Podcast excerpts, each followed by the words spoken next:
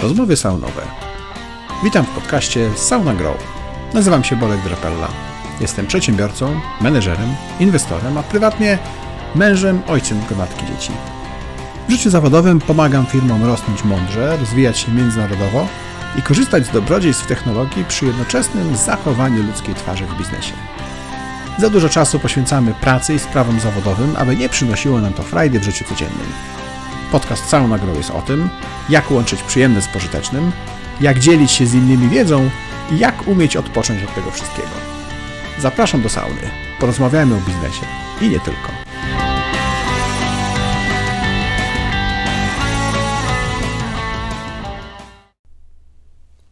Cześć. Chciałbym teraz poruszyć temat zasobów. Zasobów tym razem nie tyle ludzkich, nie z perspektywy HR, ale z perspektywy tego, co firma, co wasz zespół jesteście w stanie zrobić e, w danym czasie, np. kwartału, miesiąca, w jakiej kolejności zabierać się za realizację masy pomysłów, które płyną do Was szerokim strumieniem z różnych źródeł. Te różne źródła to są najczęściej Wasi klienci, potencjalni lub obecni. To są Wasi znajomi. To jesteście Wy sami jako, jako zespół.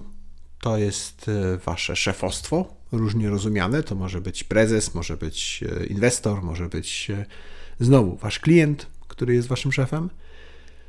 I zazwyczaj tych pomysłów jest znacznie więcej niż możliwości na ich realizację. I przy wielokrotnych rozmowach ze startupami, szczególnie tymi na początku swojej drogi, ale również tymi już bardziej zaawansowanymi, wyczuwam pewną frustrację wynikającą z tego, że mamy za dużo pomysłów, a w zasadzie nie tyle za dużo pomysłów, co za mało zasobów. Nie mamy, nie mamy na to, nie mamy tego, nie mamy takiego zespołu, powinniśmy mieć trzy razy większy albo 10 razy większy zespół IT. I tutaj oczywiście przy, przypomina się takie e, słynne już w branży technologicznej stwierdzenie, że 9 kobiet nie urodzi dziecka w miesiąc.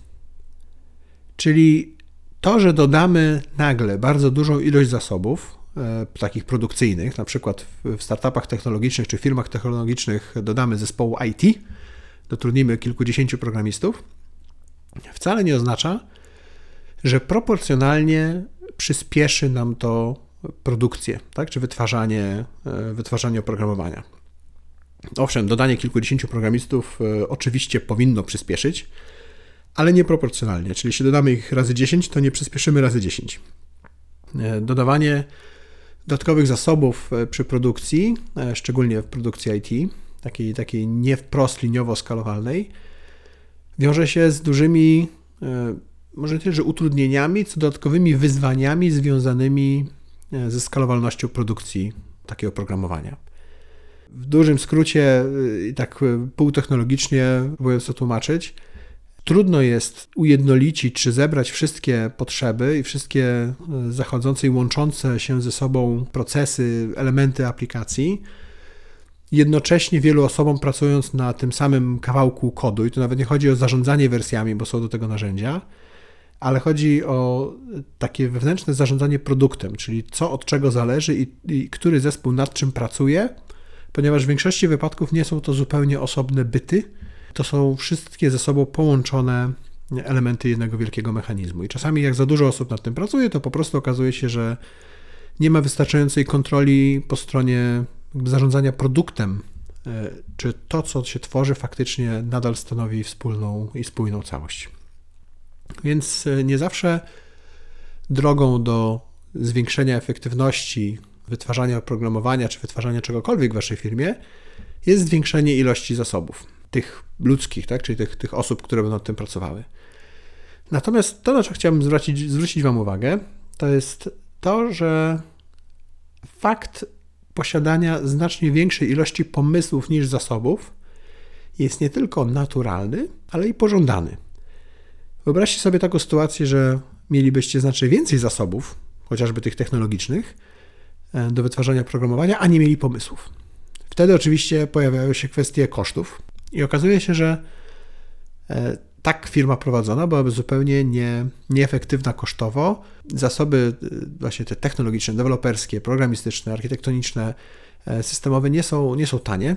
Tak? To, to, są, to są ludzie bardzo dobrze wykwalifikowani, a przez to też drodzy. I raczej w większości wypadków, i to co podkreślam, jest to bardzo naturalne, tych zasobów zawsze będzie mniej niż pomysłów. To niesie za sobą pewne wyzwanie, które polega na tym, jak zarządzić pomysłami, jak je spriorytetyzować, jak e, wybrać te najlepsze i jak jednocześnie komunikować się z wszystkimi, którzy te pomysły do nas nadsyłają i jak wewnątrz zespołu, właśnie z troski o jego motywację, o jego takie transparentne zrozumienie całego e, szerszego dlaczego firmy, szerszej misji i tego, gdzie, gdzie firma dąży, jak tym zarządzić w sposób e, wystarczająco dobry, a jednocześnie nieskomplikowany i nie na tyle zaawansowany, żeby był przekombinowany z perspektywy zarówno prowadzenia takiego systemu, jak i jego dostępności wewnątrz firmy. W branży IT e, znane jest dobrze pojęcie backlogu i roadmapy.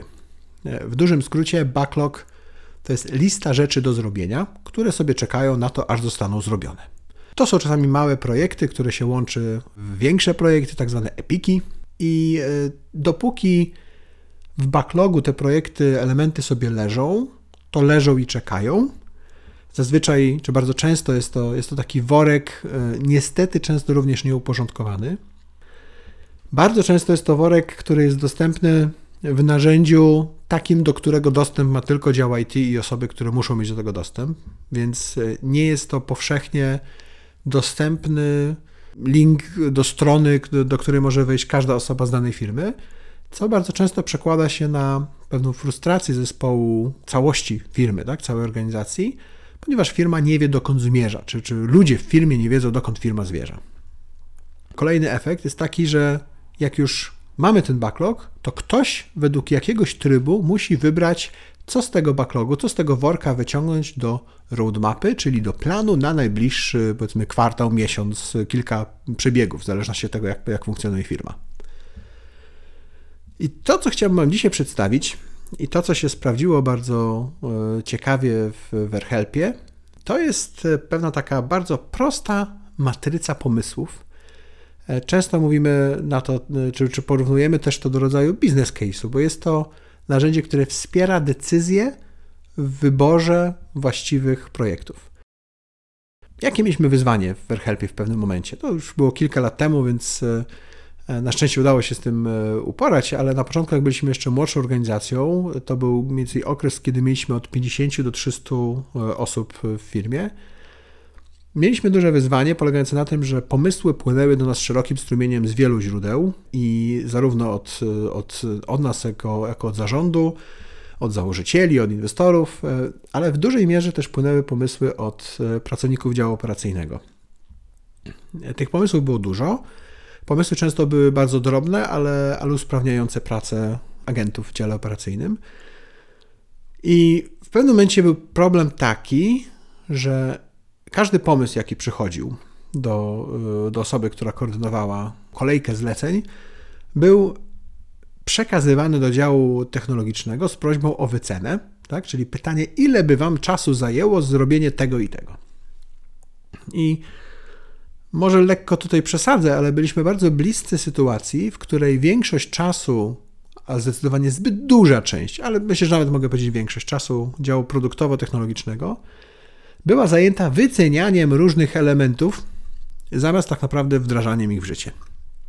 Efekt był taki, że czas był wykorzystany nieefektywnie, bardzo mało było, e, było wdrażane w porównaniu do tego, co, e, co mogłoby być. I de facto frustracja wszystkich rosła, bo pomysły napływały, były wyceniane i już nie było czasu, żeby cokolwiek z tego wdrożyć. I co wdrożyliśmy e, w tym, w, tym momencie? Jakby jakie, jakie proste, proste narzędzie udało nam się zastosować? Narzędzie w zwykłym spreadsheetie Google'a. Oczywiście są backlogi w Jirze, w innych narzędziach, które, które używa e, dział IT, ale nie spełniały one tego warunku powszechnej dostępności wewnątrz firmy. Więc zdecydowaliśmy się na Google Spreadsheet z ustawieniami, że każdy, kto ma link w domenie AirHelpowej, mógł ten plik zobaczyć. I wszystkie pomysły, niezależnie od źródła, z którego one pochodziły, czy to byli pracownicy, czy to byli inwestorzy, zarząd, klienci, to wszystkie te pomysły trafiały do jednego worka. Był prosty opis tego pomysłu, jakich obszarów on dotyczy, spodziewane przez zgłaszającego ten pomysł efekty, tak? czyli jakby w jakim obszarze co się usprawni dzięki wdrożeniu tego konkretnego elementu, tej funkcjonalności. I na tej podstawie jedna osoba e, wszystkie te pomysły oceniała bardzo zgrubnie z dwóch stron. Pierwszy punkt to był wpływ na biznes, czyli ile według tej osoby dobrego wdrożenie tej funkcjonalności da. I skala była od 1 do 5. 1 bardzo mało, 5 bardzo dużo. I oczywiście to była kwestia na tym etapie jeszcze bardzo subiektywna, ale przez to, że wszystkie tematy były ocenione przez tą samą osobę, to jakiekolwiek spaczenie tej wyceny było relatywnie niewielkie, bo ta sama osoba tak samo oceniała, czy według tego samego kryterium wszystkie pomysły. A że była to osoba, która wdrożyła już kilkadziesiąt różnych funkcjonalności, właśnie od pomysłu do produkcji w, w dziale technologicznym, to miała wyczucie, e, jakie tak naprawdę może mieć przełożenie każdy kolejny pomysł na, na nasz biznes.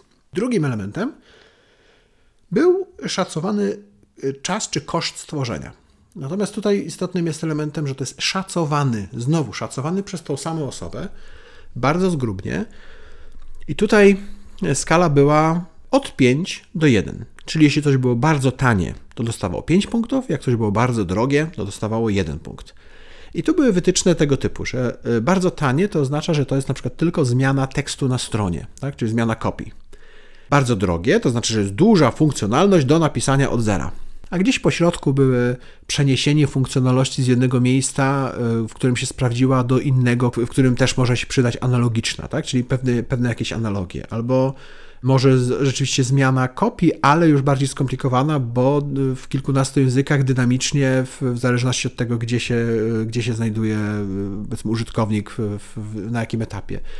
Czyli gdzieś pomiędzy tymi skrajnościami, od prostej zmiany tekstu w jednym miejscu do zaawansowanych dużych funkcjonalności, ta, ta osoba umieszczała ten pomysł, czyli 5 do 1 skala w dół tym razem. Następnie bardzo proste przemnożenie dwóch składników, czyli tego wpływu na biznes razy koszt stworzenia. I tu, jak się można domyśleć, y, skrajne wartości tego, tego mnożnika, czy wyniku tego liczenia były od 1 do 25. Jeden jest wtedy, kiedy projekt jest bardzo drogi do wykonania, a do tego ma mały wpływ na biznes, a drugi e, skrajny przypadek to jest, kiedy coś jest bardzo tanie do wykonania i ma potężny wpływ na biznes. Czyli można było mieć 25 punktów lub mniej, tak, jeśli projekt był e, mniej atrakcyjny. Następnie posortowaliśmy wszystkie, na tym etapie było ponad sto kilkadziesiąt pomysłów. Zostały one posortowane malejąco według tego wskaźnika i zajmowaliśmy się tylko e, tą górną 20% częścią e, całego, całego zestawu, poniekąd wedle zasady Pareto, tak? czyli że 20% danego, danego obszaru zrobi nam 80% wyniku. I tak tutaj też tak było, nawet ta zasada Pareto była wzmocniona. I z tych 20%, mimo że możliwości, tak znowu pi razy drzwi, bardzo, bardzo zgrubnie, mieliśmy na, na, na zrealizowanie około powiedzmy 10 takich e, projektów czy pomysłów w skali, w skali kwartału, to e, patrzyliśmy już nie na 100-120, tylko na 20 kilka projektów pod kątem dalszej dogłębnej wyceny. Efekt był taki, po pierwsze, mieliśmy znacznie mniejszą listę rzeczy, którymi zawracaliśmy głowę działom technologicznym. Czyli nie prosiliśmy ich o wyceny rzeczy, które już jakby z daleka widać, że, że są mniej istotne niż pozostałe. Po drugie, tak powstała lista uszeregowana malującym wskaźnikiem, była publicznie dostępna wewnątrz firmy. Czyli każdy, kto chciał, mógł zobaczyć, na jakim etapie jest pomysł, który dana osoba zgłosiła. I w momencie, kiedy ten pomysł był zgłaszany, to ta osoba mogła zobaczyć, gdzie wylądowała na tej liście. I jak wylądowała w określonym miejscu, to albo mogła w jakiś sposób e, zakwestionować, czy powiedzmy, no jak odwołać się od tej decyzji, na przykład tłumacząc, dlaczego uważa, że wpływ na biznes jest większy niż zostało to oznaczone, albo dlaczego uważa, że, że czas e, szacowany z wytworzenia tego elementu będzie, będzie jednak mniejszy. I czasami to rzeczywiście pomagało zrozumieć lepiej, lepiej e, pomysł, który został zgłoszony, bo może coś uciekło, że tak powiem, w etapie rozumienia tego pomysłu.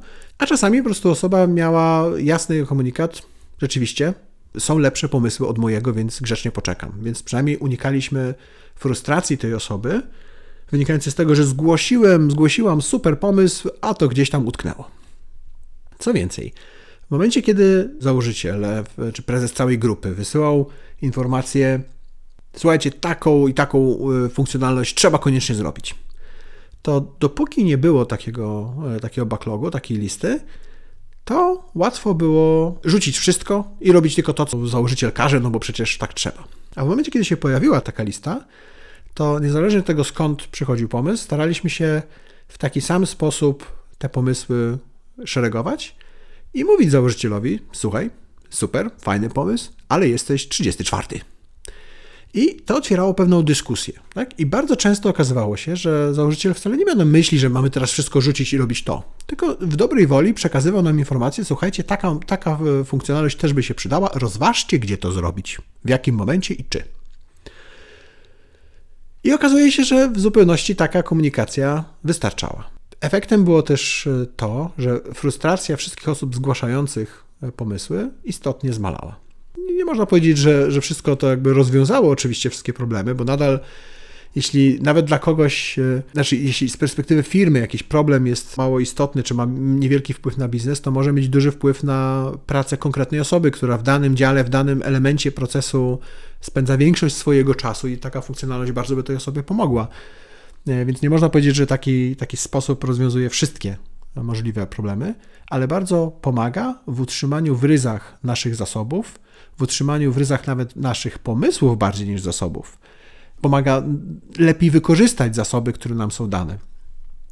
Pomaga nam też stwierdzić, o ile te zasoby powinniśmy i warto je zwiększać, e, bo widzimy e, z każdego takiego planowania, powiedzmy kwartalnego czy miesięcznego, widzimy, co jest pod kreską, widzimy, co nie zostanie zrobione, co nie zostanie stworzone. To jest e, bardzo istotny element, o którym często się zapomina przy planowaniu pracy w firmach technologicznych, że należy patrzeć nie tylko na to, co jakaś grupa czy zespół uznała, że warto zrobić w kolejnym kwartale, tylko przede wszystkim trzeba patrzeć na koszt alternatywny, Czyli ile stracimy przez to, że nie zrobimy pierwszej, drugiej, trzeciej rzeczy, która jest pod kreską tego, co da się wykonać. Takie ułożenie pomysłów e, w firmie pomaga nam na lepsze zagospodarowanie tymi zasobami, na bardziej transparentne komunikowanie się wewnątrz organizacji odnośnie tego, co robimy, dlaczego robimy, w jakiej kolejności. I pomaga też na lepsze strategiczne dopasowanie tego tak naprawdę, co robimy, bo w jednym miejscu mamy zebrane nasze plany w najbliższym czasie, również te, które nie weszły do realizacji, ale które grzecznie czekają. I właśnie z troski o tą ludzką twarz biznesu, z troski o to, jak budowana jest atmosfera współpracy w firmie i jak ważna jest motywacja osób, które przekazują nam pomysły do realizacji, Zachęcam Was, z tą myślą, zachęcam Was do stosowania tej prostej metody i do transparentnego pokazywania wewnątrz firmy, jakie są plany, co weszło, co nie weszło z pomysłów, które, które przysłaliście. I zachęcam Was do tego, żeby odpowiadać i szeregować pomysły, które przychodzą do Was z zespołu. To jest niesamowicie motywujące, jeśli jest ten feedback, jeśli jest ta informacja zwrotna, a bardzo przeszkadzający i rozbijający zespół, kiedy, kiedy pomysły trafiają w próżnię. Jeśli pomysły trafiają w próżnię, one bardzo szybko przestaną być generowane. To zabija motywację, to utrudnia rozwój firmy we właściwym kierunku. Polecam serdecznie i życzę miłego dnia. Podobał Ci się ten odcinek? Bardzo prosimy, oceń nasz podcast w Twojej ulubionej platformie streamingowej. Jeśli możesz, podziel się linkiem z tego odcinka w social mediach, np. na LinkedInie czy Facebooku. Dzięki temu możemy sprawnie działać i nagrywać kolejne podcasty. Z góry serdecznie dziękujemy za tak okazane wsparcie.